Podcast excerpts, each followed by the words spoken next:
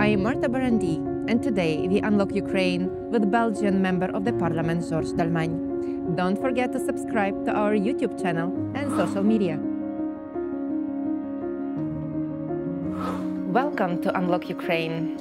Today's episode will be with Georges Dallemagne. Georges is MP, politician, Belgian politician, who dedicates his life to a cause that is bigger than himself. Actually, many causes. One of them is Ukraine, and we will be talking about it today. George, welcome to Unlock Ukraine. Thank you.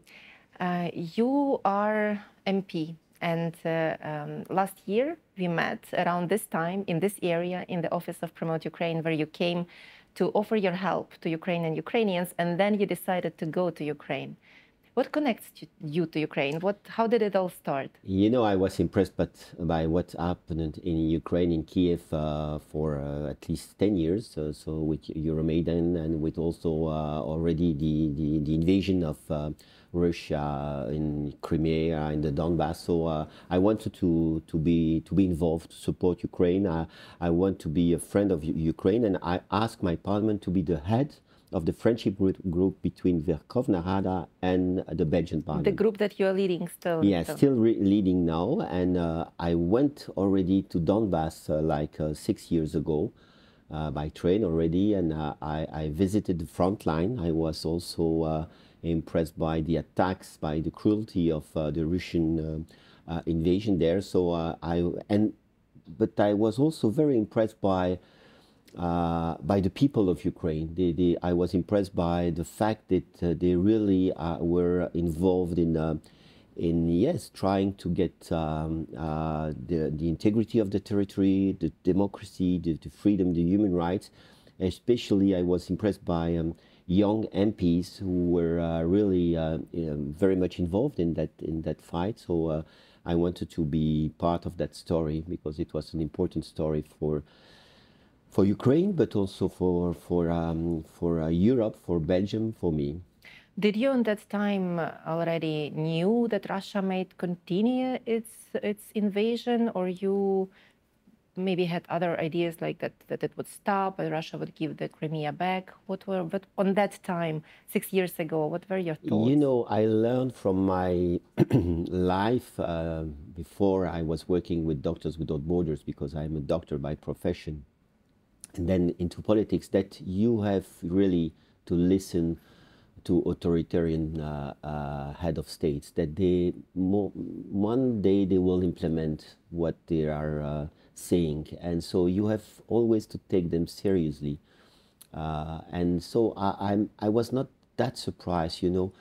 Um, I remember um, December 2021 I was really concerned by uh, what would happen to Ukraine. I wrote that on Facebook that I was uh, concerned. And I was speaking with journalists, I was speaking with colleagues, and most of them would say, "No, George, don't don't take it too seriously." And I was really concerned because I know, with my experience, that you have to take very seriously the words of uh, authoritarian people, authoritarian Since regime. the full-scale invasion, how many times did you go to Ukraine? Since the start of the invasion, uh, we went together in March, so uh, uh, really a few days after the, the, the start of the, this, uh, this aggression. Uh, and then we, we went, I went four times to get, uh, all together. So that was important for me. So you saw the front lines now, you saw the people, you saw the suffering. Yes, How of is course. this war different from what you have seen in, in the world? You said you were a doctor with a Doctor Without Borders. You probably uh, traveled a lot and have seen a lot of wars. Is this war different? Yeah, of course. It's it's it's very much a new kind of uh, war in many aspects, but it's also a, a 19th century war in, in, in a way that uh, uh, there is a huge concentration of forces. Uh, battles uh, on the ground, but it's also a war uh, with disinformation, fake news, um, um, war towards even our own countries, economic war. Uh, so there are many uh, new aspects in this war. Uh, the drones, of course, is a, is a new part of the war. so in many aspects, it's also a very modern war. the kind of war we, we never um, expected before. So it's it's really something very new also for us. You say that it is war against your country. Does your country understand that? Does your country uh, fight back as it would be really war you against know it? that's one of the key issue. Uh, I think uh, Europe was not prepared to this war. Uh, war. Uh, they they didn't expect that, that uh, they should uh, yes encounter such a war. They didn't uh, in the software of many European. It was not uh, imaginable that we had this kind of war. So one of my work at the parliament was really uh, to explain why this is also our war. That uh, you know, it's a, it's a war of um, of um, force against rights. Uh, it's a war of um, you know, tyrann, uh, um, uh, head of states like Putin who really want uh, to impose by force their own law uh, against international law, against international rights. So it's it's of course it's something we have to take very seriously because it it will affect the entire uh, uh, security of the world. But Th- that's something people do, did not understand at the very beginning. did you manage to convince your government? Does your government? I think now, I think now, yes. With the time, I think everybody agrees. Everybody accepts some uh, extreme uh, left or sometimes extreme rights. But uh, um, I, I would say the majority of the, the MPs, at least, uh, uh, accept now this this uh, analysis. But it took time. It took too much time, in fact, uh, because um, the support, yes, the support. Um, the political support was there, but the, the concrete support in terms of weapons, in terms of uh, also uh, uh, e- economic sanction, it took too much time. Did it fact. change now? It's changing, but it's we are always a bit behind where we should be. Uh, always too much behind. That's my feeling. You know, I'm still fighting at the parliament so that we deliver uh, appropriate weapons because uh, we still are.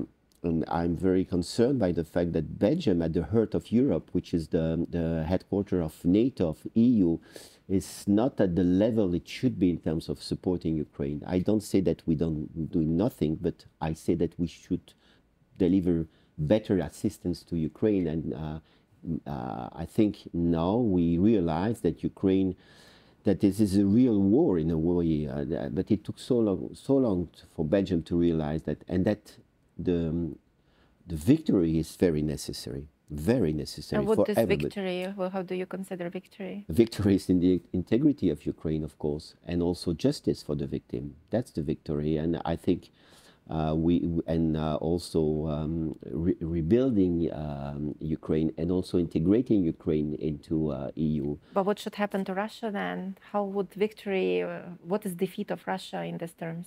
Uh, I think we have to to consider that situation. I would say um, as a crime, and we have to prosecute those who are responsible for that.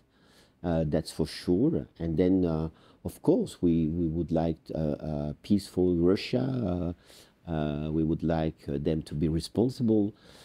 But I think, which is really necessary for me, and what was the, really the big mistakes in the past, is that this is a huge crime, and it should be considered as such. And so there should be really a prosecution of uh, the criminals, and uh, that's something th- which did not happen in the past with Stalin, for example, wi- with Holodomor, for example. Uh, so, and that's the reason why, I, in my opinion, Russia was considering that it could do whatever they wanted because in the past their big crimes were never prosecuted. Nobody had to uh, to come to um, to a tribunal to uh, uh, to pay for uh, the crimes that have been um done in Russia, in Ukraine, in other parts of the, the the former Soviet Union. So that's a big mistake for the past, and we should not repeat this mistake uh, in the future. That would be very important for me, for stability, for peace, for democracy.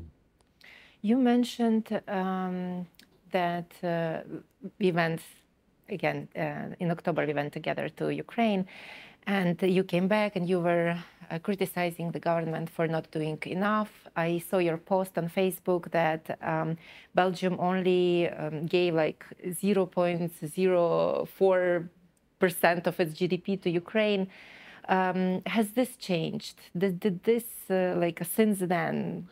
Not not enough. There has been some uh, additional deliveries, some trucks, some. Uh, uh, weapons have been delivered, but it's it's again it's not enough for me. I, again, we should really accelerate this this support.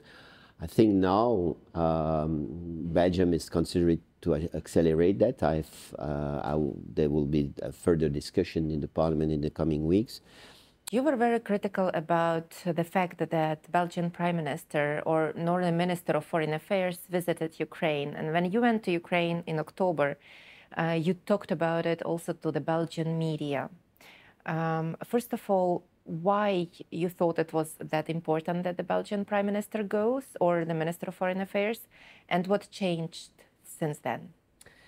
It was very important, first of all, because we were invited by the, the Prime Minister of Ukraine to go there. He was inviting Mr. De Croo, our Prime Minister, in, uh, already several times, and uh, last time in September. So uh, we had to respond to this invitation. But um, even more important, uh, all the Ukrainian people, I've seen that so many times that they, they appreciate that we are going there, that we are being alongside them, and that we, we uh, at least for a few days, or uh, we share um, what is happening there, and we, we understand better what is happening there. And I was really, I was really um, deeply. Um, Yes, disappointed by the fact that Belgium uh, was one of the last to go there because um, there was no reason for that. Uh, there was really no reason. But what changed? How, uh, how did this happen? I think they realized that uh, really. Uh, I, I, think one of the, the reasons they didn't go there, they, they, they overestimated the problem of their own security. That's my opinion, at least. And I, I, I had uh, I met with the prime minister afterwards, and, and he was surprised by the fact that he could go there, that he could have meeting there, that he could uh, uh work there with uh, President Zelensky. So um, I think he, he, he didn't realize very much what was a war. A war is, of course, there are cities which are bombed. There are a very uh, huge problem of security, but there is also places where you can still live and work, and, and, and, and that was very important to, to be there. And, and politically, uh, it was also a very important sign, of course. Uh, so. uh, he was there on the day of the commemoration of yeah. Holodomor. Uh, did this give some, did it impact his opinion about Holodomor? Uh, because you were the one who for years were pushing for the resolution of the parliament to recognize Holodomor as crime against humanity and genocide, potentially look into genocide. And um, apparently, the Belgian politicians, probably including the prime minister, were not so much into this question. But the, the, the fact that he was not, now last week um, or two weeks ago, this was already um, when was it? It was last week or two weeks ago. It was ago? approved uh, two weeks ago. Two weeks ago, yeah. the, the resolution was approved, and and Holodomor is being recognized as a genocide here in Belgium, and you also uh, impacted this. Uh, um, uh, let's say, raising awareness about it and this political decision. But did the visit of De Croo also play a role there? I, I hope so. I guess so. Uh, even if uh, I think it was not uh, on purpose, but I, I, guess it was a very um, good opportunity to for um, my government to realize how Holodomor is something so important to be recognized as as a as a crime of genocide and. Um, so uh, it took so long, but uh, you know, that's really that's really something um, we still have to work on it uh, because um, although Belgium has recognized Holodomor, I, I see so many people here in Belgium who do not know what is Holodomor, and I think it's very important to have the memory of the big crimes in Europe. We all know what is the Shoah. We should all know what is Holodomor, and that's something that in the schools, in the universities, in the parliaments, uh, in the media should really uh, be um, more explained, uh, more um, um, described, because um, again, if we, again, first for the victims of Holodomor, I think the most important when you are a victim of a big crime is that the, the right words are, are put on, on this crime and that uh, this is recognized really as a crime. We have now a trial of the terrorist attack in Belgium on 22 March 2016. For the victim of this terror, uh, terrorist attacks, it's very important that the, the right words are put on what happened to them. And it's the same for Holodomor. So for the victims, it's very important. But also for all of us, uh, for all of us. If we don't want these crimes to be repeated, we have to really uh, consider them as, as, as they are. Is that what happening in Ukraine is actually repeating uh, the crime of, uh, of genocide or the crime against humanity? Is it because it was not timely recognized? I'm, I'm quite sure of that. And I'm not the, the only one who says that. The, the, the Institute, uh, Raphael Lemkin, Raphael Lemkin is, is uh, this theoretician who has, for the first time, um, used the word of, of uh, genocide and, and he applied that to Holodomor. He, he, he said that's the real example of what is a genocide. Uh, it's Raphael Lemkin, the first to say that. Uh, I think it's, um, he said, uh, this, uh, and this institute said the same, that yes, there is a link between the fact that Holodomor was not recognized as a genocide and the fact that now uh, huge crimes are repeated again uh, in, in Ukraine and in a way there are signs that it's again a genocide that is committed uh, uh, towards uh, Ukraine today. And yes, we can we can think we can imagine that um, if Holodomor would have recognized as a genocide before, if the criminals would have been uh, sanctioned for that, maybe the story would have been different. Do you see the aspects of genocide in Ukraine today? Do you see it? Yes, happening? of course, of course. Have you seen genocide elsewhere? I think world? there are signs of genocide. Uh, when um, Putin saying uh, that uh, the Ukrainian nation should disappear, that um, the Ukrainian identity should disappear, uh, these re are really uh, signs of genocide. The genocide is the intention of um, uh, letting people, nation disappear and, and losing their, their identity the deportation of children, also, of course, is also a good, a, a, very sad example of that. So I think, uh, yes, we, um, I, I, I, raised this, this, issue at the chamber in the plenary uh, a few months ago. I said we shouldn't uh, um, avoid um, talking about that. We should.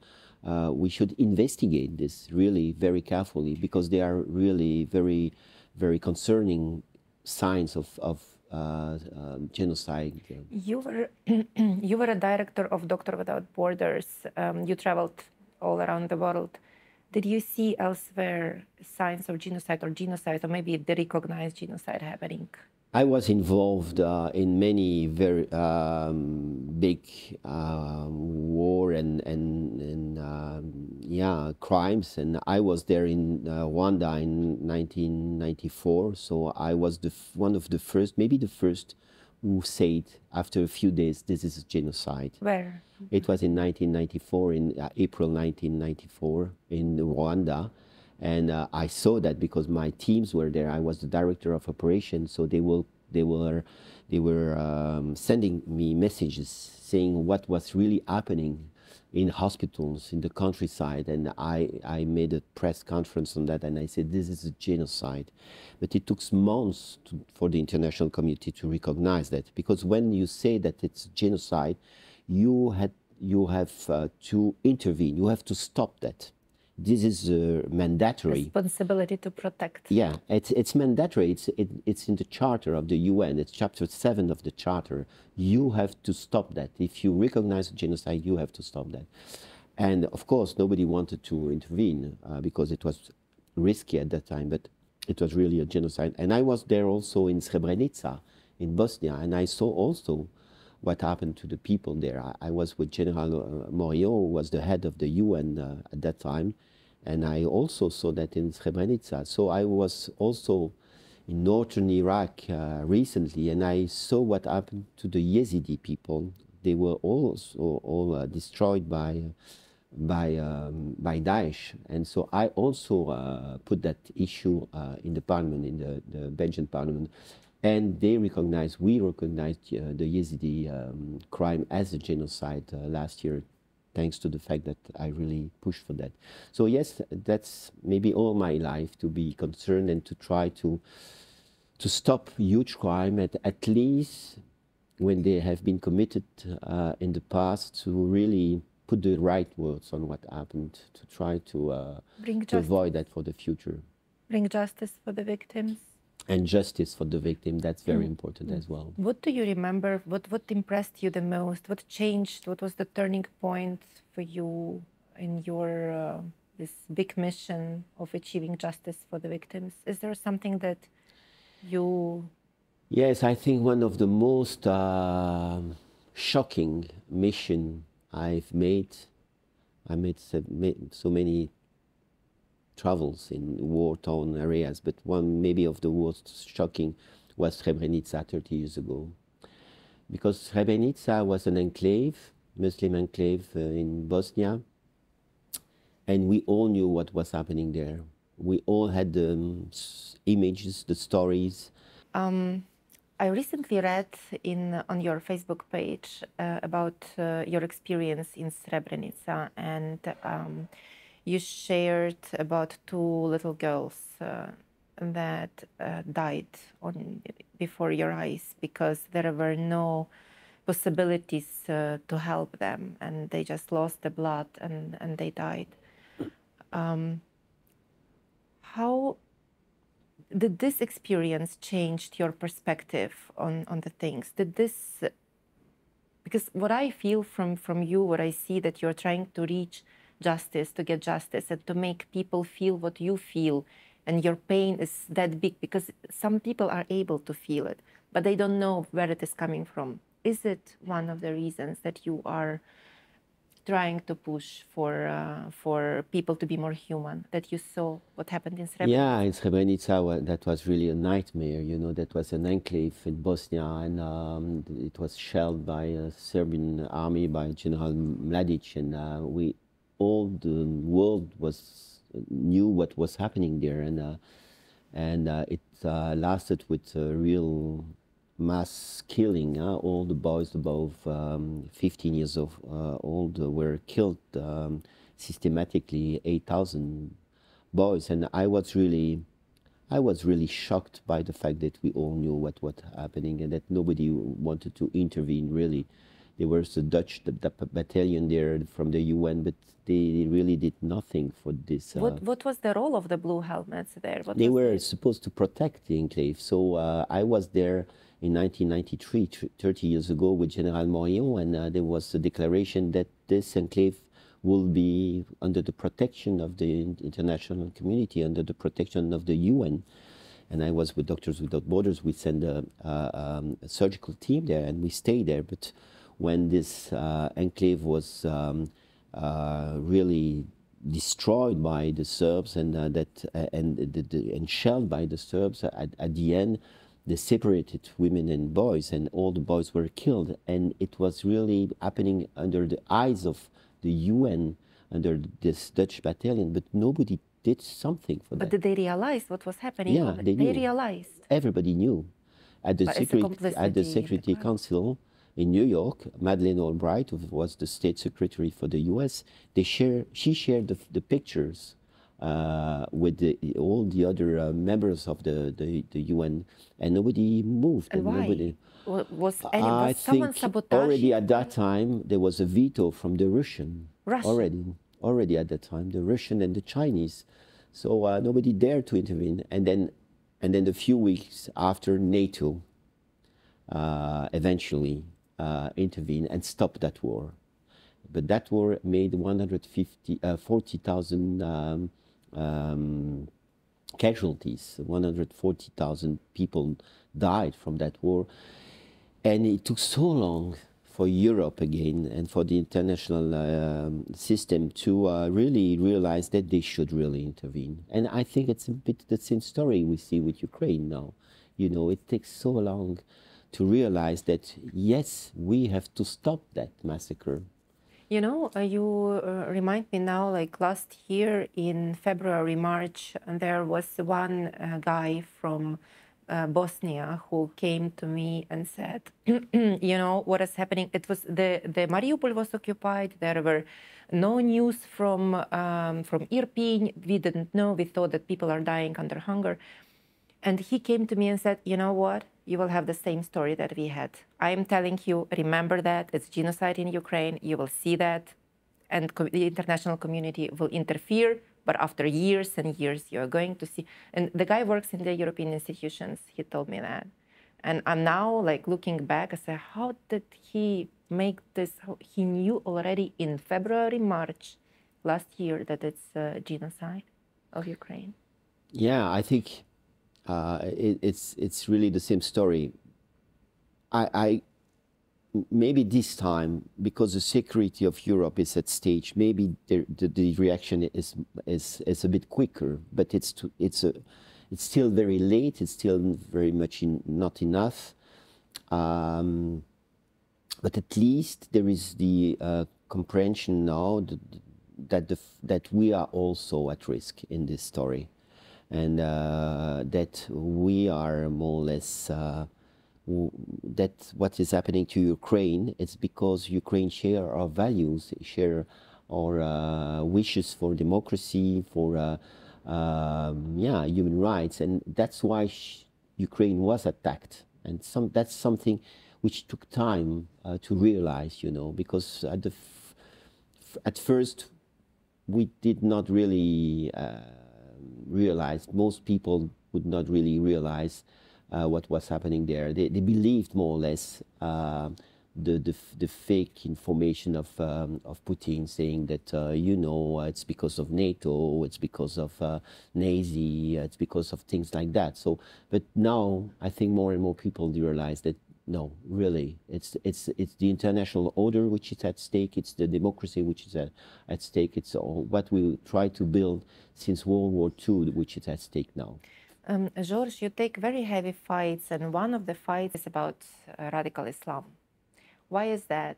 My experience, at least, my expertise in, is, is in security issues, and uh, and I've seen uh, how radical Islam is really also a big danger uh, for Muslim communities, for Muslim uh, countries, but also for, for us in Europe, because they, they try to divide us, they try to come with other values.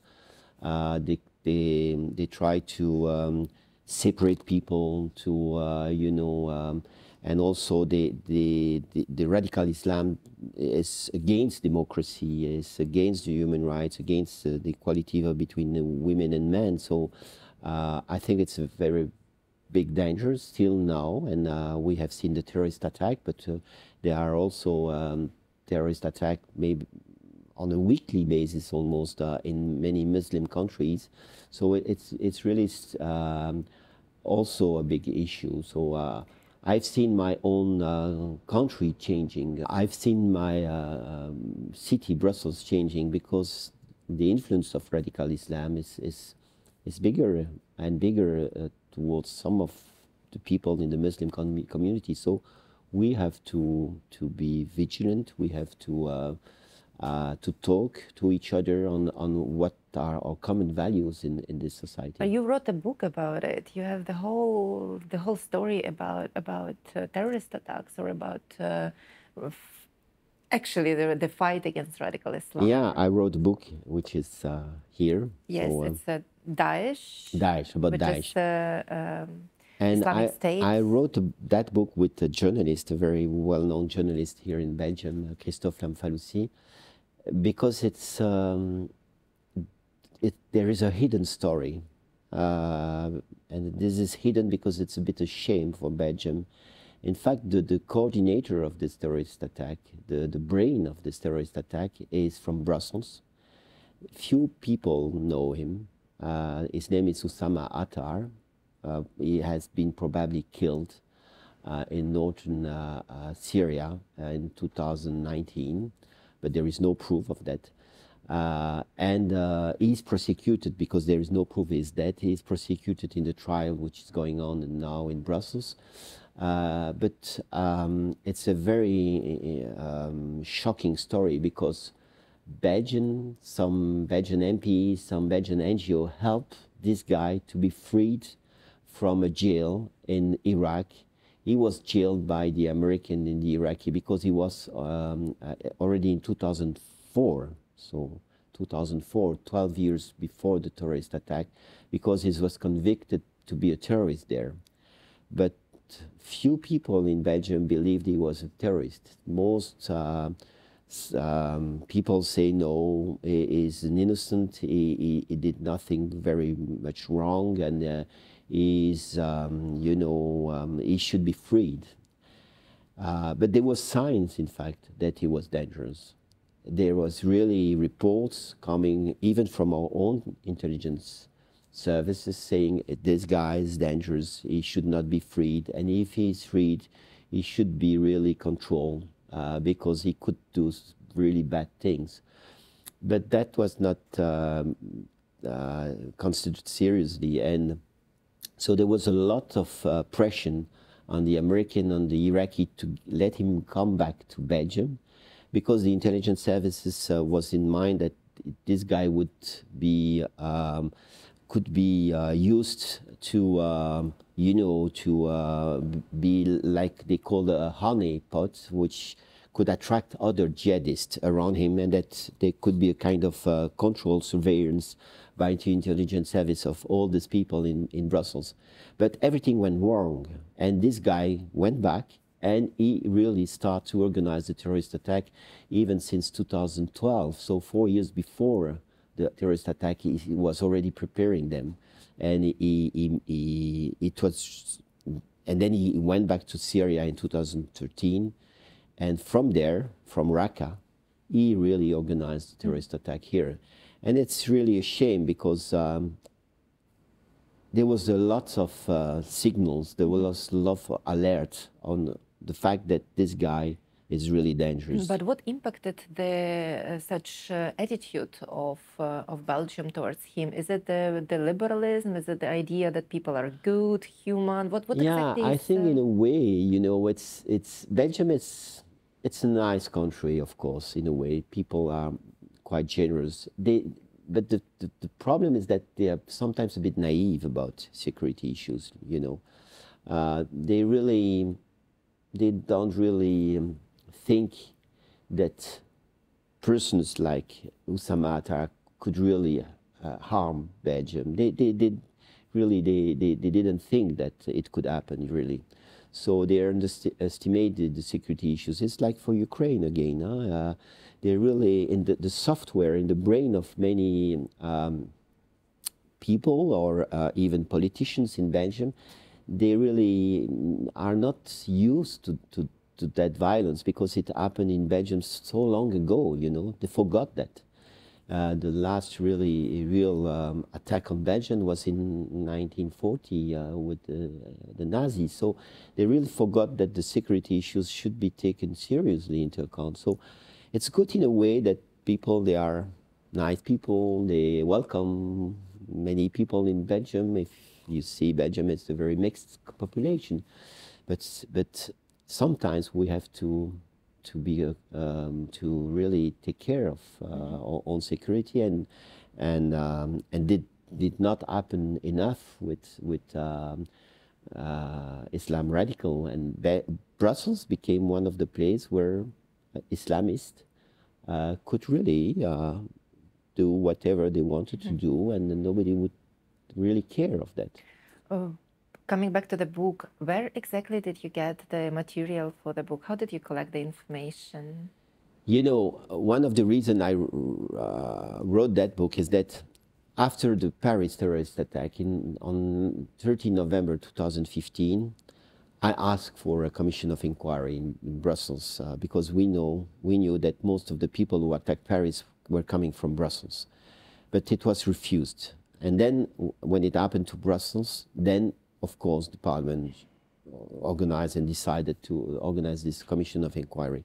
But there was no single word about Oussama Atar at the, com the commission. For weeks and weeks, we had lots of documents about other uh, terrorists, but nothing about Oussama Atar. And then I got a phone call from uh, a journalist, which I knew, uh, an American journalist, and she got information from CIA And she said, George, you should ask question about Oussama Atar. And I asked, who is this guy? And she said, it's a key person. And then I started to ask questions. And then we started to uh, get information.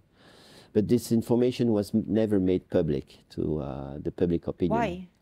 Because it's a kind of uh, Shame. shame, a bad story, you But know. is it admitted now on the on the and then I couldn't get this information out. So I, I decided with a journalist to make my own inquiry.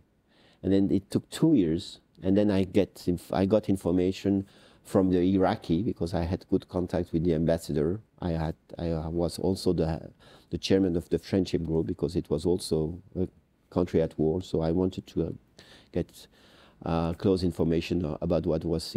Um, so I got information from them. I got information from the French. I got information from some Belgian uh, also sources, and I made my own inquiry. I, I because I, I I lived in Laeken at that time, and uh, this guy is from Laeken, so I I met many people there, and they told me what uh, what was happening there since the very beginning, from since the childhood of Oussama Atar. What who were the uh, what was the influence on this guy uh, from veterans coming back from Afghanistan, uh, things like that. So.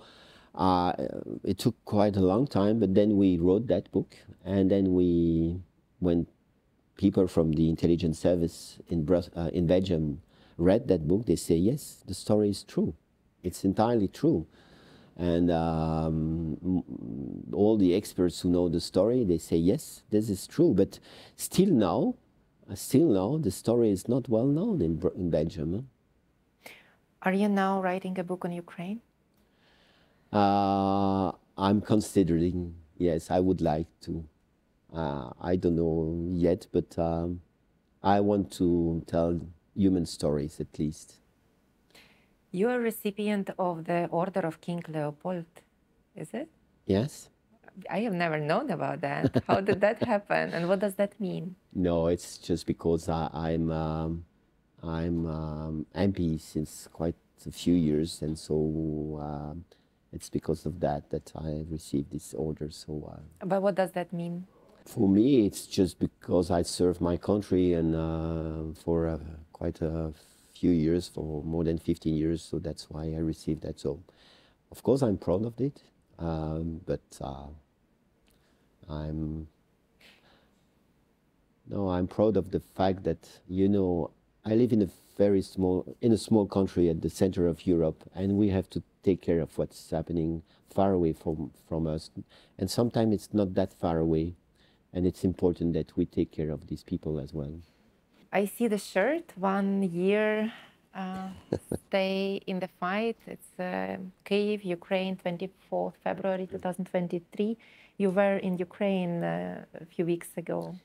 Yes, I was there for uh, the commemoration of uh, the first uh, year of invasion. Is it there where you get you got the yes, shirt I was. Uh, I I got this uh, as a present from the Verkhovna Rada. and, from Verkhovna Rada. Yes, yes, from my uh, dear colleague uh, Maya Mezentseva. So uh, she's a very, very impressive person. So uh, very tough fighter for Ukraine. So many countries Ukraine, Syria, Iraq. Um, you were born, though, in Congo. How did that happen? I, mean, yeah, I, I didn't know that when we were preparing for this uh, for this uh, session. Like there are very many countries, and it probably started with Congo because you're Belgian, born there. Yeah, yeah. You know, it's a, as you know, it's a former colony. So uh, my my parents uh, went there after World War II. In fact, my grandfather uh, father was uh, a prisoner of war uh, from uh, the Nazis. So uh, when he came back here in Belgium, he had nothing left in Belgium. So they decided to uh, to go to Congo, and um, and my parents became farmers there and uh, with cows and horses. And uh, so I lived them for a while, uh, eastern part of uh, Congo, which is very much at war also now. So I'm very concerned by what is happening in Congo as well. I might be going there in the coming days uh, to really try to see what we can do to. So you're Congolese or you're Belgian? Uh, I've still part of my heart in Congo, yes. How long did you live there? I lived there nine years, but I came back several times, in fact, as a doctor first, with Doctors Without Borders. I opened a mission there, and then uh, as uh, MP also. I came back. There. You opened your mission there as a, doc- uh, as a doctor? As uh, yes, I opened the first mission of uh, Doctors Without Borders in uh, Congo uh, more than uh, yes, 30 years ago, I guess, and um they are still there. MSF is still there, of course, and uh, there is a there are huge crimes there also. So uh, it's it's really uh, a very big concern uh, in the east of Congo. Did Congo influence your decision to become a doctor, or is it something else? no, I think I, I wanted to be a doctor since as, as uh, I was four years old. But so- you were living in Congo. I was living in Congo, and I was already a doctor. and, you know, and, I was playing why? doctor. What, what, what, you don't remember what exactly I don't happened? really Is it- Your parents had nothing to do no, with that. no, no. Nobody was a doctor. But you're nobody, surgeon. nobody was a doctor. Nobody was a politician in my. You're surgeon. no, I'm not a surgeon. What- I, I, I uh, I'm uh, specialized in uh, tropical disease, in public health care, in hospital management, and also in uh, international politics. Uh, you worked as a doctor for several years? I or- worked as a doctor uh, in Africa and uh, also in refugee camp in Asia uh, uh, during several years, and then I became one of the um, coordinator and director of MSF um, afterwards. So I was I used to be. Uh, I, I set up uh, emergency team which uh, would go wherever and whenever there was a, a huge disaster. It, it would be it could be man-made man-made disasters or or uh, natural disaster. It could be uh, typhoons or uh, epidemics or wars. I used to go there with the first team to check what we what was the security conditions first because I didn't want to send people where I couldn't you know go myself uh, and also to organize the first uh, emergency aid there and uh, So you are saving lives. You're life savior from the small scale to the big scale. I try to do my best you know when you save life I think you, you yeah you I think you you behave as a human being You mentioned that your father was war prisoner um, of Nazi regime. Uh, he was my grandfather a grandfather, yeah and he was um, here in Europe, or he was in Af- how how did this? Uh, what was his story? My uh, grandfather, uh, from my father, was in Europe. He was an officer and he was taken prisoner at the very beginning of the war. So he was sent to camp in uh, um, Germany. And uh, so when he went back, um, yeah, he had nothing left here in Belgium. So he decided to take his two, uh, three uh, kids and to go to Africa to s- build a new life there. And they were how long your parents lived in Africa? Oh, uh, more than 25 years. Yeah. And my other grandparent, grandfather, he was an officer in Congo. And uh, he- he, set up um, an, a force, an army, went from Congo to uh, Egypt to fight against uh, the German there.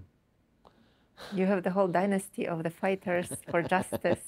Yeah, but I'm a peaceful man myself. I'm a doctor.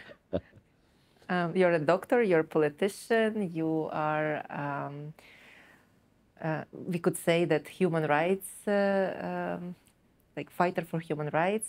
Are you a spy? I'm not a spy. No, I'm not a spy. No, I, I would love in the next in next life. yes, interesting, would be interesting life. George, it's a question rather from my team. Is there a hope for humanity? yes, definitely. You know, um, end of 2021, I was really concerned. I was really um, um, very much um, concerned by what was happening. What because I, knew the signs were there for the war in Ukraine. I knew there was uh, Trump in the U.S., there was Bolsonaro, there was Xi Jinping, Erdogan, all those guys.